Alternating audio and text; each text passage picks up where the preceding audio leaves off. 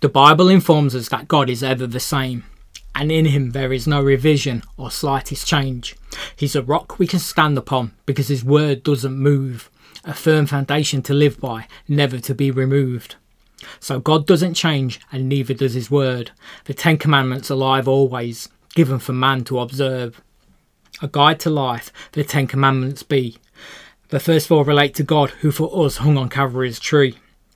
The last 6 so relate to others, our fellow man, and how we can live with them in a peaceful lifespan. Yet not by works or keeping the law. That's not our ticket to heaven's open door. These 10 given are a guide on how to live, but life eternal is only through Jesus, by grace he give. Redemption that cannot be earned, but a free gift given.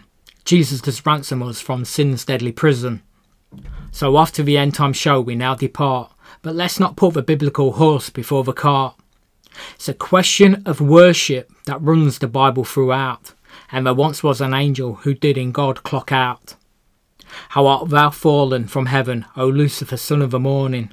Sinful pride in your heart, forever to man a warning. Lucifer kicked out of heaven and down to earth to roam, so he tempted man truly, claimed his world as his own. Lucifer still wants to be God, and worship is his aim.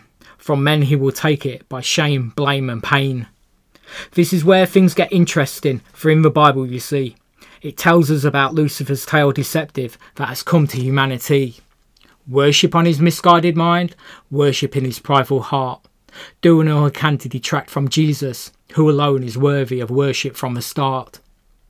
Discredit and diminish, devalue and decrease, chipping away at God's holy word, trying to make it cease. Within sinful man and church, his results can be seen clearly today. For man has changed the 4th commandment to not the 7th, but first day. Ha, no big deal, that's what people say. But if you know God, you know that's not his way. So another beast the Bible does predict, a nation rising up into this worship conflict.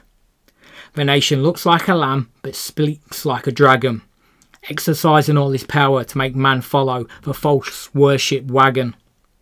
So into the church beast its deadly wound is healed.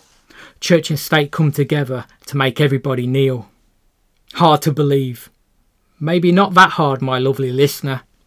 Look back a short time in history, when 3 men who wouldn't follow became prisoner. Misleading his way, no surprise here.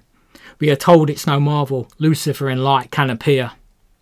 The Bible declares great wonders and signs, miracles and fire, all persuade man to worship a false beast and no higher. Some under fear will follow that deception hollow, yet some will stand upon God's word, and God alone his Bible follow. Soon at this time, the Bible says it's a choice for man to make. Follow the ways of a holy God, or the mark of beast to take.